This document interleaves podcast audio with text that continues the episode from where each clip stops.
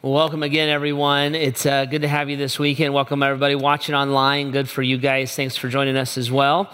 And uh, we are on a series right now called Assume I Know Nothing.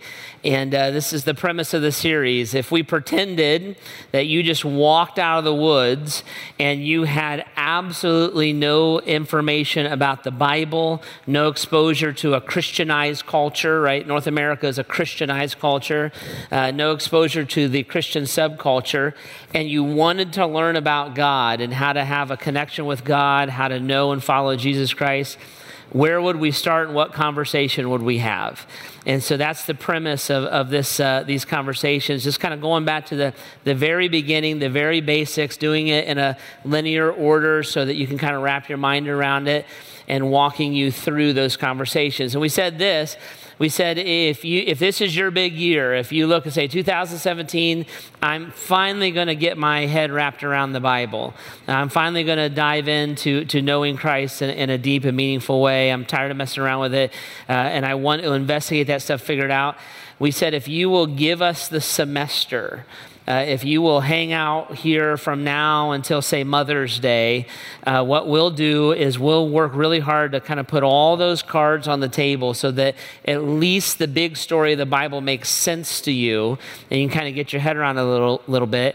And then, of course, what you do with it's what you do with it, right? That's, that's your business, but at least you'll have that information around. So if you'll lock in for a semester here at Grace, uh, you can take that journey. So we'll start with this, this conversation, assume I know nothing. We'll shift to the next ones called Five Assumptions About God and Why They're Wrong. And then we'll go to a, a third one that we'll have around Easter time, and that will kind of fill in all of those blanks for you as, uh, as you go forward, okay?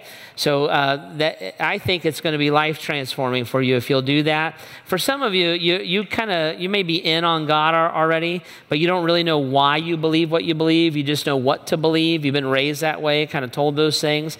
And so well, this conversation will kind of answer those questions for you too, uh, kind of starting at the beginning and moving through it. So we started with the Bible, okay? So we started with the Bible, had a conversation about the Bible, what it is, where it came came from and how we're supposed to kind of interact with it.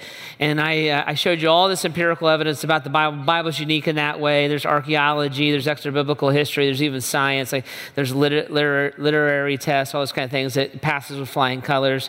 But if you said to me, you know, Jeff, you you can prove all those kind of things because we can. It's right there in the documentation. But if you said to me that that, even though all that stuff is true, it's still the word of God, like it was given by God, inspired by God, protected by God, and should be received that way, isn't that a step of faith? I would look at you in all honesty and say, yep, that's true. Uh, you still, by faith, have to believe that the Bible is the words of God and receive it that way. So, it absolutely is a step of faith to, to do that. So, we had that whole conversation.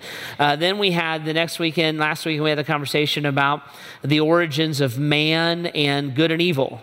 And we went into the book of Genesis, chapter 1, 2, 3, and we said, This is where we came from. We're created beings in the image of God. Uh, this is where good and evil originated from. And uh, man had a choice. He chose to rebel against God, mankind did. And when humanity did that, what happened was sin was introduced into the human equation. And so now we know that we have what we call a sin nature, that I am naturally a sinner and I naturally rebel against God. If you ever want to test that in your life, it's kind of easy to test. Uh, nobody ever taught you to tell a lie.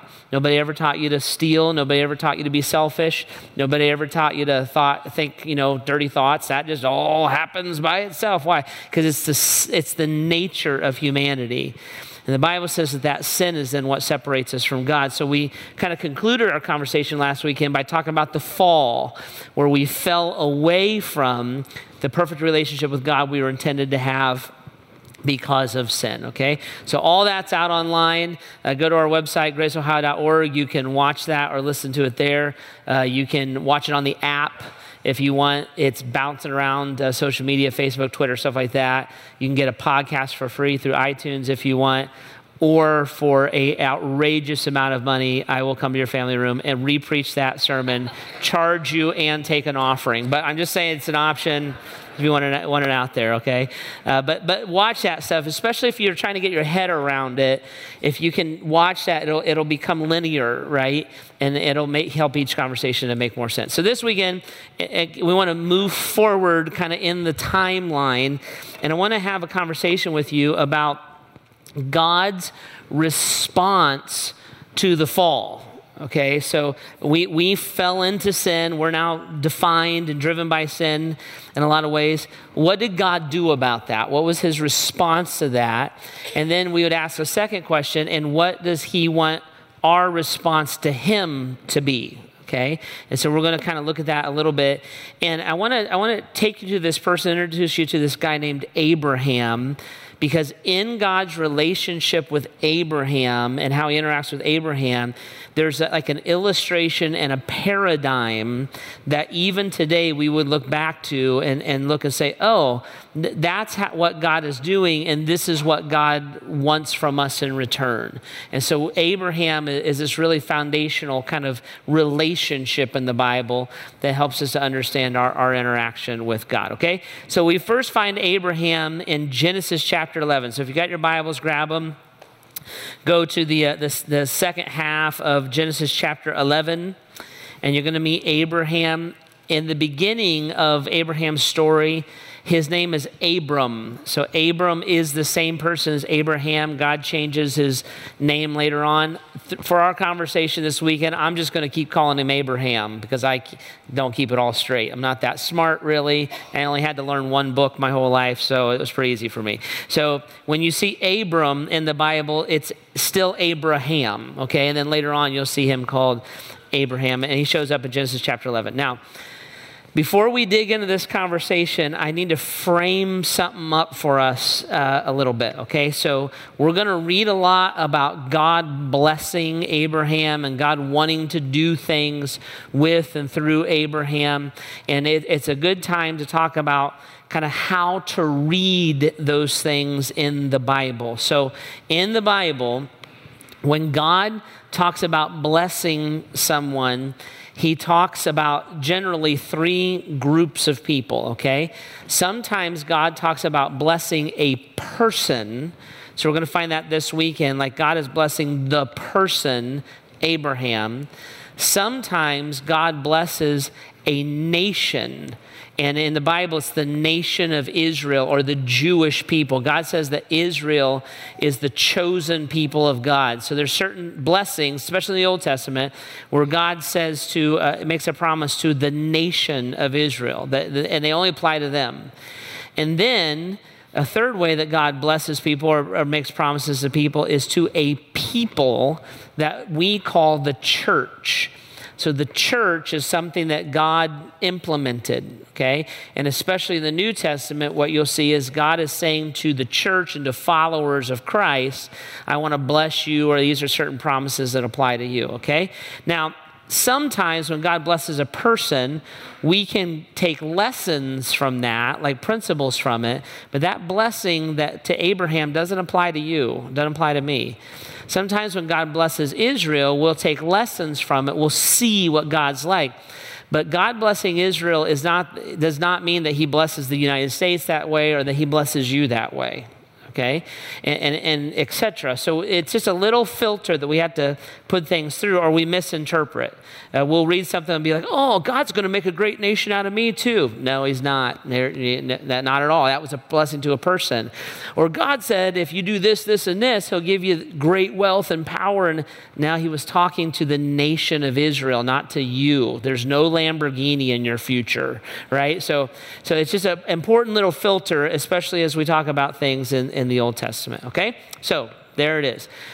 Where we're at in the Bible is this between Genesis chapter 3, where we ended last weekend, in the fall, and Genesis chapter 11, several generations have passed. All right, it's actually a pretty big time leap that we're making here.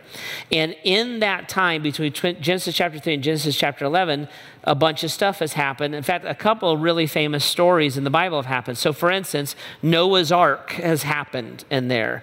So, Noah building the ark and the animals and the flood, that, that has happened between Genesis chapter 3 Genesis chapter 11.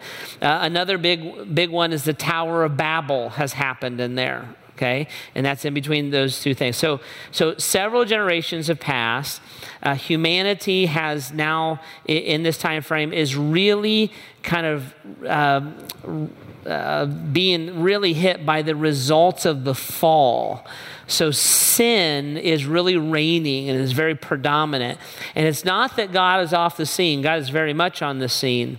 But God at this time is interacting with a few individuals, a, family or two.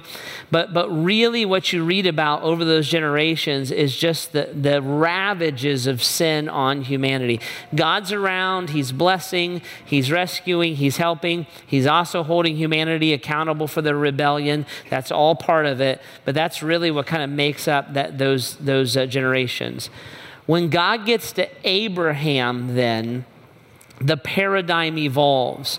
God is not different. He just, he, he kind of evolves and shows us that he's going to work with humanity in a, in, in a different and clearer way. And Abraham, that's why he becomes this foundational person, because we would look at how God interacts with Abraham and we could look and say, oh, even today, God wants to interact with me a bit that way today as well. Okay? So a little bit of, of the, the, of Abraham. Abraham is this really pivotal person in history, very pivotal person. He is the father of the Jewish nation or the father of Israel. So Abraham, Isaac, Jacob, all wound up being the nation of Israel or the Jewish nation, okay? So, Jews, even today, the uh, uh, people who are Jews would look back and say, Abraham's a big, big deal to us, okay?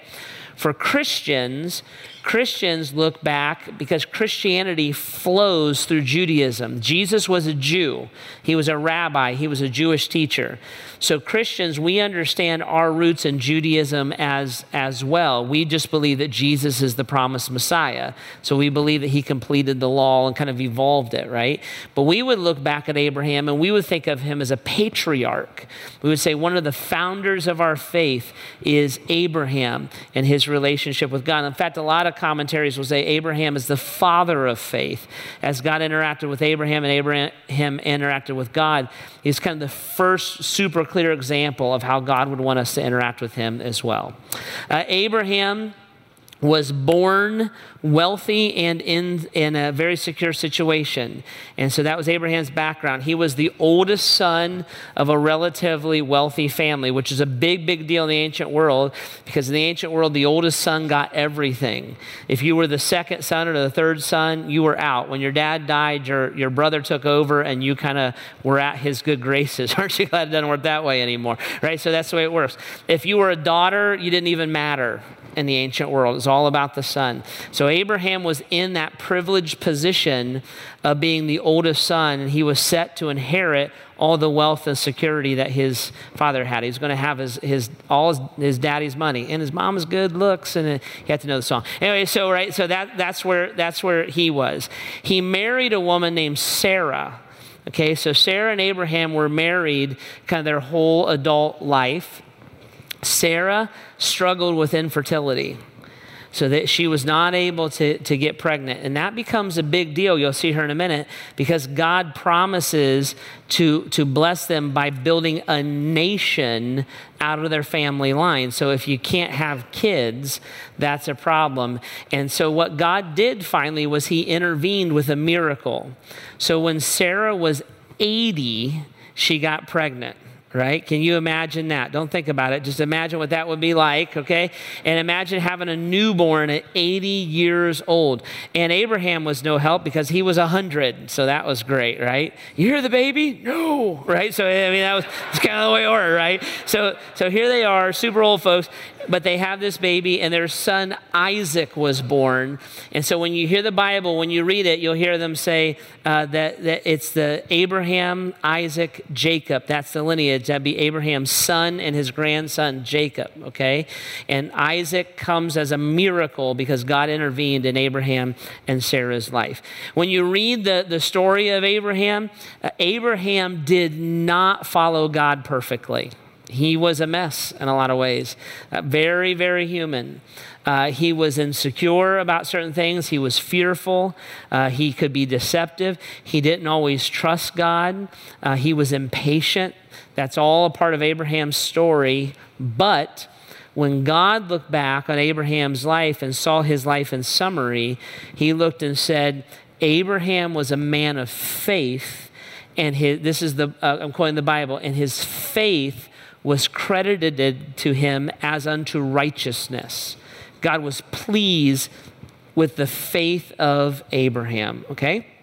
So, as we get into the story here, there's two things I want you to remember, two ideas that are really, really important in this story. One, one idea is this I want you to remember the word and the idea of restoration. So, what is God doing? He is bringing about restoration. He's restoring humanity to Himself. He's making a way for us to return to the relationship with God that we were created to be in. That's, that's a massive theme in this story and then forward. He kind of sets it in place here, okay? The other big word and idea I want you to lock onto is the idea of faith. Faith. What does God want from humanity? He wants our faith. He wants humanity to respond to God through faith. And you'll see that's a theme in this story, and then it continues on through the, the rest of the Bible, okay? So lock those two ideas in restoration and faith. Okay, Let, let's meet uh, Abraham here then in Genesis chapter 12. And let's start to look at God's interaction with Abraham and interac- uh, Abraham's interaction with God. Genesis chapter 12, verse 1 the Bible says this The Lord said to Abram, Go from your country, your people, and your father's household to the land that I will show you. Now let's pause here, okay? The Lord says to Abram, I want you to go from your country, your people, your father's household to the land that I will show you. Very, very important baseline in our relationship with God. God looks at Abraham. This is where we would look and say, This applies to us even today. He looks at Abraham and he says, I want to restore this relationship with you. I want you to interact with me, but you must leave everything you've known and come and follow me. I want you to go from your country, your culture, your background, your, your people and when you go from even your family, your friends, your influences, and your father's household, I want you to go from your money, your wealth, your position. I want you to lead everything to a land that I will show you. I want you to leave all that you know, follow me, and let me define and direct your life. Now, I want, I want to pause here because it's a big, big deal. This idea is huge when it comes to understanding God and following Christ and just the construct of Christianity. That when a Christian, when a Christ follower looks and says, God wants me to follow him, we would look at that, and a healthy Christ follower would look at that and say, I am, when I follow God, I follow God with abandon. I go all in 100%. I leave what is behind and I look forward to what is ahead. I'm walking away from my old life, my old identity, even my own opinions, my old religious systems, all of it. I walk away from all of it and I go 100% all in with Christ completely. This is important. Grab this. You should get a tattoo of this one. This is huge. Ready? Here it is. Christianity is not a add-on idea. It is a instead of idea. Being a Christ follower is not a add-on idea. It is a instead of idea. Following Jesus is not about improving our lives. That's not the idea at all. And that you see this in Abraham, his interaction with God. It's, it's not me balancing my life out. It's not Jesus and my opinions, Jesus and my point of view, Jesus and other belief systems. I don't add Jesus to everything else that I'm doing in my life so that I'm healthy and happy Following Jesus is a instead of idea. I go from, I leave my people, my country, my place, my security, and I go all in in my relationship with Christ. That is a very, very important concept when it comes to following Christ. That I don't do this and these other things instead of everything else I follow God, I follow Christ. Okay? So Abraham and God, they kind of set this precedent. And that's the first thing God says. I want you to go from, and I'll show you a place. I'm not even going to describe it to you right now. I'll show you a place. Now, why? What does God want to accomplish? Is he just this vindictive, controlling, you know, authoritarian God? What, what's he want to do? Well, he wants to bring about restoration. So in verses 2 and 3, God says that this in general is why I want you to do this, Abraham. Uh, verse 2 I will make you into a great nation and I will bless you, and I will make your name great, and you will be a blessing. I will bless those who bless you, and whoever curses you, I will curse, and all the peoples of the earth will be blessed through you. So God makes this promise of blessing to Abraham, right? He doesn't make that promise to you, he makes that promise to Abraham, but in that promise, we can see the heart of God. Why does God want us to go from? Well, not to make us miserable, not because he, I'm God, not you do what I say. It's not his, he's looking and saying, I, I want to restore you to this great relationship you were created to have. I want to bless you. I want to use you. I want to work in you. I want to work through you. I'm not I don't want to give you everything you want. There's no Lamborghini. That's the TV nonsense. But the desires of your heart, the, the, the long term impact of your life, all the meaningful stuff, I want to give that to you. You have to walk away. It's not an add on, it's an instead of. Walk away. Abraham, go from, and I want, because I want to give you these wonderful, wonderful things that you were intended to have in the garden, but were taken away because of sin. Now, Abraham sets an example then of how you and I would respond to God. So, what does Abraham do? Verse 4 So, Abraham went as the Lord told him. He went as the Lord told him. This is huge. Go from why? Well, I want to give you all these wonderful things, right? To the land I will show. I'm not giving you the details. I'm just sharing my heart with you, right? And Abraham went. Now, again, this is massive. Dial this in, okay? This is big, big stuff, what I'm about to say. Here it is. For a Christ follower, if you're thinking about being a Christ follower, wondering what it's like, here's what it's like, or what it should be like. For a Christ follower, in our relationship with God, the answer is already yes, even before the question is asked. Okay? For a Christ follower in our relationship with God, the answer is already the answer is always yes, even before I know the question. Abraham, leave everything, go to land I'm going to show you. I love you, here's my heart, I want to bless you. Abraham, okay, yes. Doesn't know where, doesn't know how, doesn't know when, I'm going to build a great nation for, from you. Um, we have we struggle with infertility. Okay. The answer for a Christian is yes. Now, yes, yes. As I learn the Bible, when I go and approach the Bible, the answer is yes, and then I might discover what the Bible says. But my, I, you are my God. I went from. I'm all in. The answer is yes. Okay? Uh, I, the answer is yes. This, by the way, this is why Christians do weird things. Not, not certain Christians are just weird. Let's just be honest about it. But certain weird things that they do. This is why Christians will do weird things like leave a middle class, even upper middle class lifestyle, and, and move to the middle of Africa and live in poverty. That's why we do that stuff. Because the answer is yes. And so, if we felt like the Lord called us, and that's a big conversation, we can talk about that some other time, but if we felt like the Lord called us, the answer is yes. He just filled in the blank. This is why Christians do things like uh, we're a part of our church and our kids are all connected and we're really, really happy here. You know what? We'll uproot and go start the at campus. That's a dumb decision. Why would you do that? Because the answer is yes and, and people would believe, oh, the Lord's calling us. He wants us to make the gospel clear and accessible. I, I'm, I'm there. This is why Christians will give their money away to people.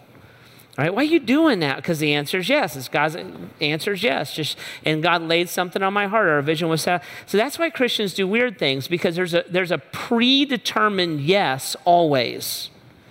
And then as God fills in the blanks, I'm just following God. That's what Abraham he he set that paradigm for us. I'm walking away from everything that I've ever known. I'm going all in for God. I trust that God is going to bless me, re- use me, restore this relationship, whatever He's going to want to do. And I go. Answer's yes. I guess I'll find out what that land is like when I get there. Okay? Now, this is huge. And this is a this is a big, big cornerstone of what it means to be a follower of, of Jesus Christ. God is restoring. We're always trusting that. And what God wants from us is faith, trust in what He's doing and how He's doing it. God makes a set of like promises and agreements. The Bible calls them covenants. And then uh, Genesis chapter 17, verse 9. God said to Abraham, As for you, you must keep my covenant, you and your descendants after you for generations to come. God says, Keep my covenant. I made a covenant to you. You keep my covenant. What does that mean? It means have faith in me. Trust me. Walk with me with abandon. As long as you walk with me in faith and walk with me in abandon, I am happy. You don't have to, I know you're not going to walk with me perfectly. I know you're a human being. I know you have a sin nature. But make the answer yes and follow me, and that's how you respond to my effort to restore you. You respond to God and Christ by faith. Now, let's talk about faith for a minute. What is faith? Okay? Because it's what God wants from us. What is faith? Remember the two words restoration, faith. What's faith? Well, thankfully, the Bible defines it for us, okay? So, Hebrews chapter 11, verse 1, this is the definition of faith. Now, faith is confidence in what we hope for and assurance about what we do not see, okay? Faith is confidence in what we hope for and assurance and what we do not see. Faith is me having confidence in what I hope for. What do I hope for? I hope that God is who He says He is. I hope that God is God. I hope that God loves me. I hope, I, I hope that God has my best interests in mind. I hope that God would never bring harm to me. He wants to bring good to me. I hope that the promises of God is true. I'm placing my confidence in that. I'm banking on that. I'm hitching my wagon to that. That God is who He says He is, is what I hope for. It's confidence what we hope for and assurance of what we do not see. I'm hitching my wagon to God because I am sure, because He loves me and because He wants to bless me, I am sure that when we show up to that land, it's going to be the things I really long for and desire. I am sure that God's not going to take me and land me in the wilderness or someplace horrible, Michigan, whatever. Like, I, am sure that that's not going to. So I'm, I'm, I have an assurance in what I do not see. I have a confidence in who God is and what He's like. Now, this is a big deal, okay? In the Bible, faith is not a belief system. We use that word a lot. Tell, tell people about your faith. What we mean by that is tell them your belief system, okay? That, that's not the, the clean biblical definition of faith. In the Bible, faith is not a religion. So we'll use that word that and it's not wrong, it's just how we use it. So we'll say, What faith are you? Are you Catholic? Are you Protestant? Are you Muslim? Or you know, what, what's your faith? So in the Bible, faith is not a, a religion. In the Bible, faith is not blind and it's not simple. So the, the, the, biblical concept of faith is not, I don't know, I've never read the Bible, but I'll just, you know, whatever Jeff says. That's not the biblical concept of faith, okay? Faith is informed, faith is cognitive, faith is intelligent, but faith is still a decision. I'm deciding to put my confidence in God. I'm deciding to have assurance of what I, I cannot see. Faith is choosing to believe in what I know I cannot and will never fully understand. Not because I'm lazy, not because I'm dumb or simpleton, but because I've made a decision to place my faith in who God is. Right? Now, this is a big concept, so I wanted to try to give you an example of, of, of this in earthly relationships. So I'll tell you a little uh, a time of when Heidi and I placed our faith in a person, okay? And, the, and this played out, okay? So, um, uh, the Bath campus here that we're sitting in is uh, 17 years old. Before Heidi and I came to the Bath campus, we were youth pa- uh, the, the, youth pastor at our Norton campus, which is the mother of all campuses, all right? So down in the Norton campus. And we were a youth pastor down there for seven years. And my friend, mentor, uh, and senior pastor at the time was Pastor Bob, Bob Combs, who was a pastor in Norton Church. Pastor Bob is like a second father to me. I just love him and respect him very, very deeply. And so we had a very, very close relationship. I was his youth pastor. The average tenure of a youth pastor is nine months. So we were there for seven years. That, by the way, our youth pastors, hardest job in the church, bar none, is the youth pastor. So you see one of our youth pastors, you should hug them and give them money. They're poor. Hug them. In fact, don't even worry about the hug, just give them money because they need money, okay? So it's a very, very hard job. That's why people don't last in it long. When you have your own children, it gets exponentially harder to be a youth pastor, okay? So we were there for about seven, uh, seven years, had our own kids. Uh, Heidi and I both felt it was kind of time to wrap up that phase of our life. So I went to Pastor Bob, like a father to me. I said, Hey, Bobby, I think it's time for me to hang the spikes up. He's like, hey, love you, respect you, appreciate you, thanks for your service. He said, I have an opportunity up in Bath to maybe start a campus. Are you interested? I said, absolutely not. Don't like Bath, don't like people, don't want to do any of that kind of stuff. And so, no, right? So Heidi and I weren't sure what to do with our lives. So we went to seek wisdom and we went and, and, uh, and started to uh, talk to mentors, okay? What you don't know is probably is that Heidi and I were about 24 hours away from leaving Grace Church. Uh, about 18 years ago, we're on the verge of leaving. That, that was kind of our plan, actually. And we, w- we were trying to make this big, big decision. We went and see, seek these, uh, these mentors. Every time we went and talked to a mentor, they'd offer me a job. So it didn't help at all, right? Back then, I was like the young, sharp, golden child that everybody wanted to have on their team. Now, I never get job offers. You know, people are like, what about Bogue? They're like, he's not holding up well. So I'm like done. Like you guys are totally stuck with me, right? So I have no future except here, right? So, but back then, everybody kept offering us a job. So we said, hey, let's go to Indiana. We have a mentor out there. Let's go talk to him, see if we can get some wisdom. We drove to Indiana where we went to college talked to a mentor. He offered us a job. Didn't, that didn't help at all, right? And Heidi and I, on our way out of town, said, you know what, let's go to our alma mater, to Grace College, and let's see the campus, see what they did. They said that. So we're driving around the campus of, of Grace College. We bumped into another mentor named Roger Pugh. Uh, we were in the parking lot. I'll never forget this as long as I live. We're in the car. Roger kind of knelt down beside the car. Hey, how you doing? Blah, blah, blah, small talk. And we started to talk about our future. We never got out of the car. This is a 15 or 20 minute life changing conversation. Told Roger what was going on. He said, listen, he goes, guys, this is what you have to do. He said, you got to figure out what makes you pound the table you're so passionate about, and so frustrated, so dissatisfied with something, what makes you pound the table. He said, secondly, you got to figure out what keeps you up at night.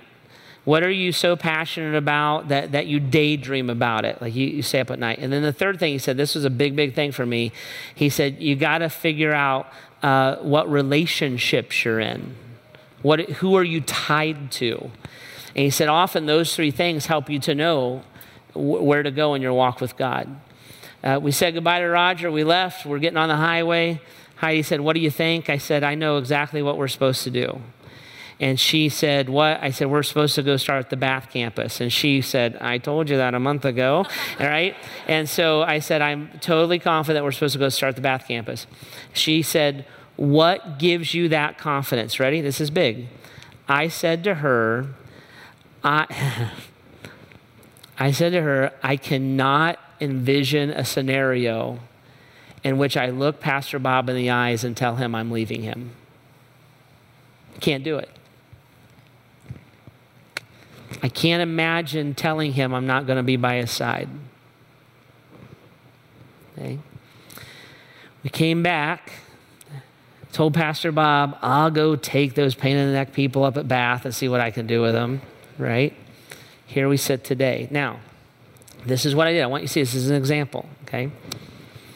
We, this is an earthly example, we placed our faith in Pastor Bob.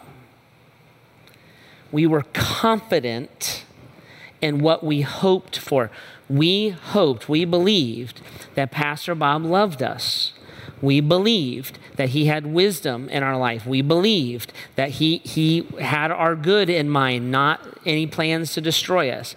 We believed that he would never leave us or forsake us if we stepped out. We hitched our wagon to Pastor Bob. We placed our faith in him. And we had assurance of what was unseen. We did not know, we knew nothing about starting a church, zero right? So we didn't know what the future held. We only knew with confidence that Pastor Bob would be in that future with us. We knew that he wasn't going to shove us out the door and cut us off. So we put our confidence in Pastor Bob. That gave us assurance of a road that you can't, who knows the future? Nobody does, right? So assurance of things that are unseen. And all we knew was that that, that relationship was going to go with us no matter where we went or what we, we did. And then we stepped out on faith, right? Go from, we had to leave everything we were doing, right?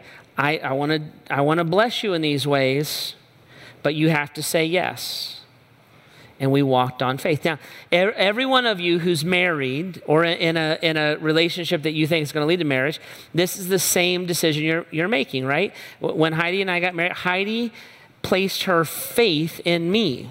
We got married, right? All these years later, no, impossible to know what the future is.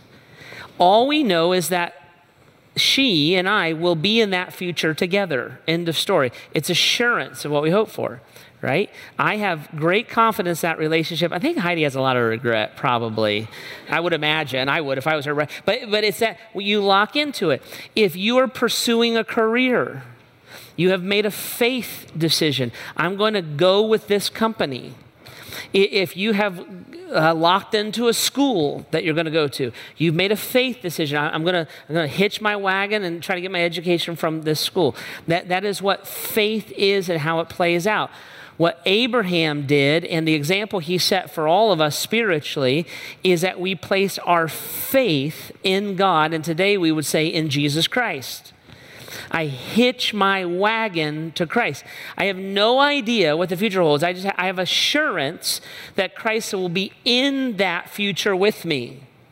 I don't know what the circumstances are going to be. I don't, I, I don't know what, how much money I'm going to make, what my health is going to be. God doesn't promise any of those things. If somebody tells you that He does, they're lying. But He says, I will be with you. Abraham, go from.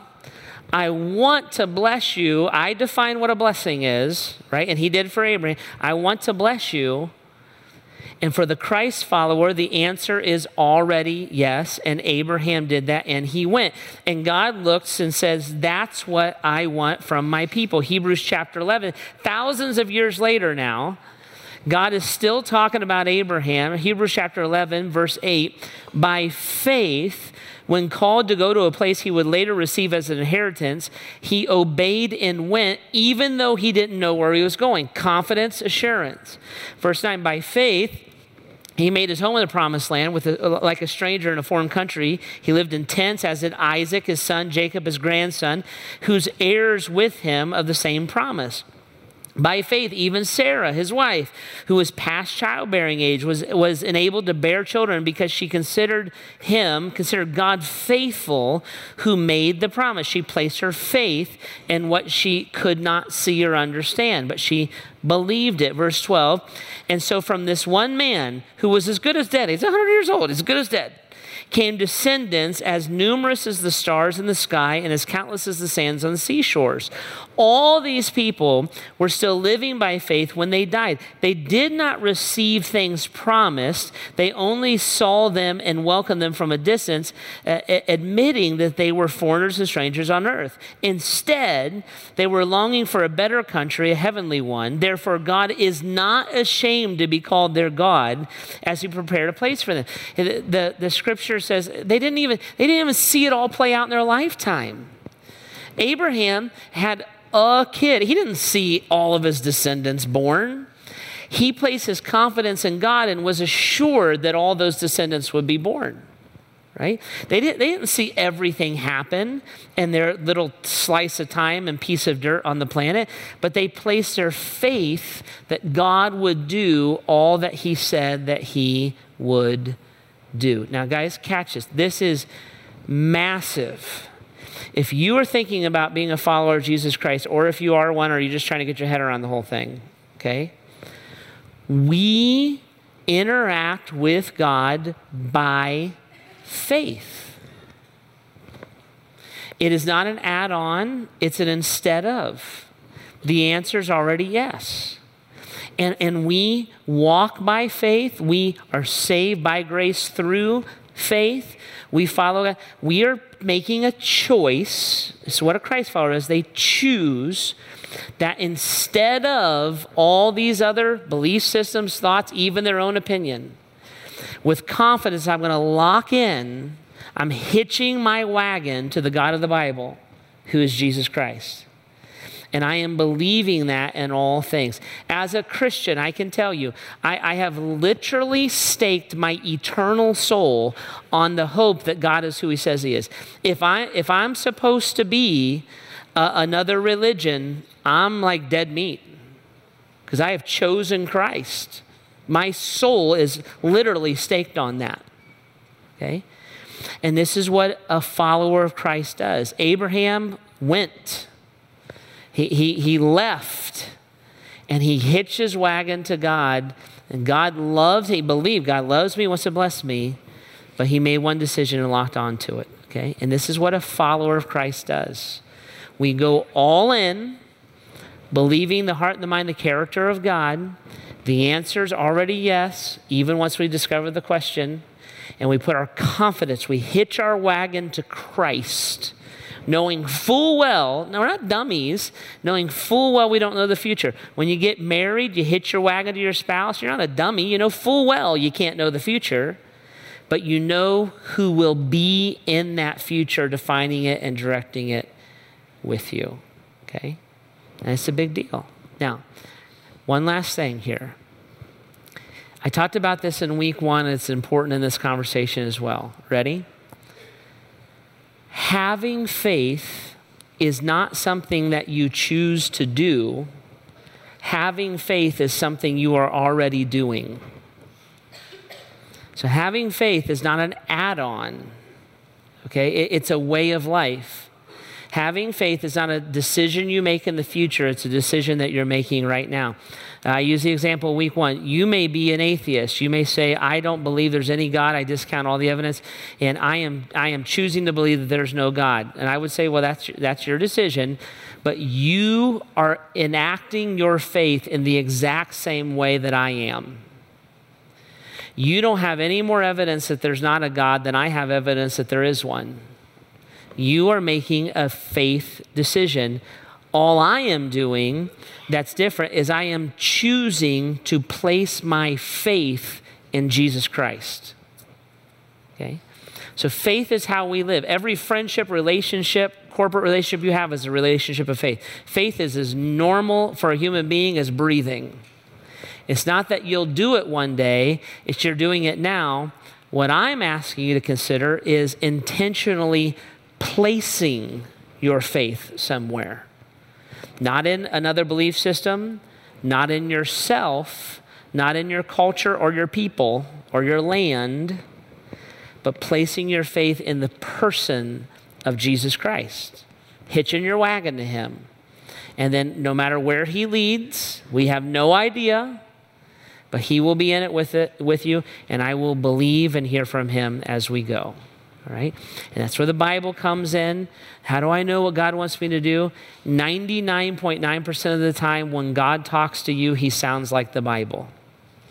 So he's not going to show up and say, You ought to read the book, and he'll speak to you through that. Okay? And here at Grace, we'll even teach you how to, how to do that. Okay? So I'm, I'm finding God through his word, the scriptures, hitching my wagon to that. The answer's already yes. God, lead me, direct me.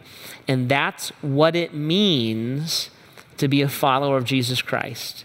And that's how it works. Faith is, is just a locked on foundational piece uh, of the, the construct of Christianity.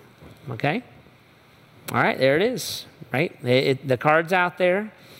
You do with it whatever you want to do with it. I, I, I, told you at the beginning, our little deal is I'm not even asking you to believe all this. I'm just asking you to have an open mind. So thank you for even listening to this conversation. This is the point of view that we believe Scripture lays out and, and what I've chosen to lock onto, and, and other people have as well. And my hope is that you'll consider that and, and, weigh those things in your own life. Maybe think through that idea that I'm already making a faith decision. What is it? Uh, is it proven? Is it historically accurate? Is it big enough? And is there a place to consider placing your faith in the God of the Bible as defined through Scripture? Okay? All right. Would you think about that? Pray about that. If you're a follower of Jesus Christ, living by faith, question you would ask yourself is Is the answer already yes? Before the questions, if, if, if it's not, then you're not walking by faith. Okay? So think that through a little bit, pray about it, and, uh, and then you move as God directs you to do that. Okay? So I'll pray the band will come out. You guys wrestle that stuff through a little bit and see what God has to say to you. Jesus, we love you. Help us with this big deal, God, foundational thing. And Lord, this is a conversation that we can get our heads around to a point, but really you have to take over. Uh, you have to draw us to yourself through your Holy Spirit. You have to plant this, this faith within us. And so, God, when we think about our choices, uh, help us to think through choosing you. And then, God, if you would begin to do that spiritual work of helping us to know, follow, and understand you, we would be grateful. For every individual uh, here and online, God, if you would press into their hearts and minds individually, and meet them wherever they're at, and draw them closer and closer to you, we would, we would be so grateful for your help in that. Thank you, Jesus. Lead us now. In your name we pray. Amen.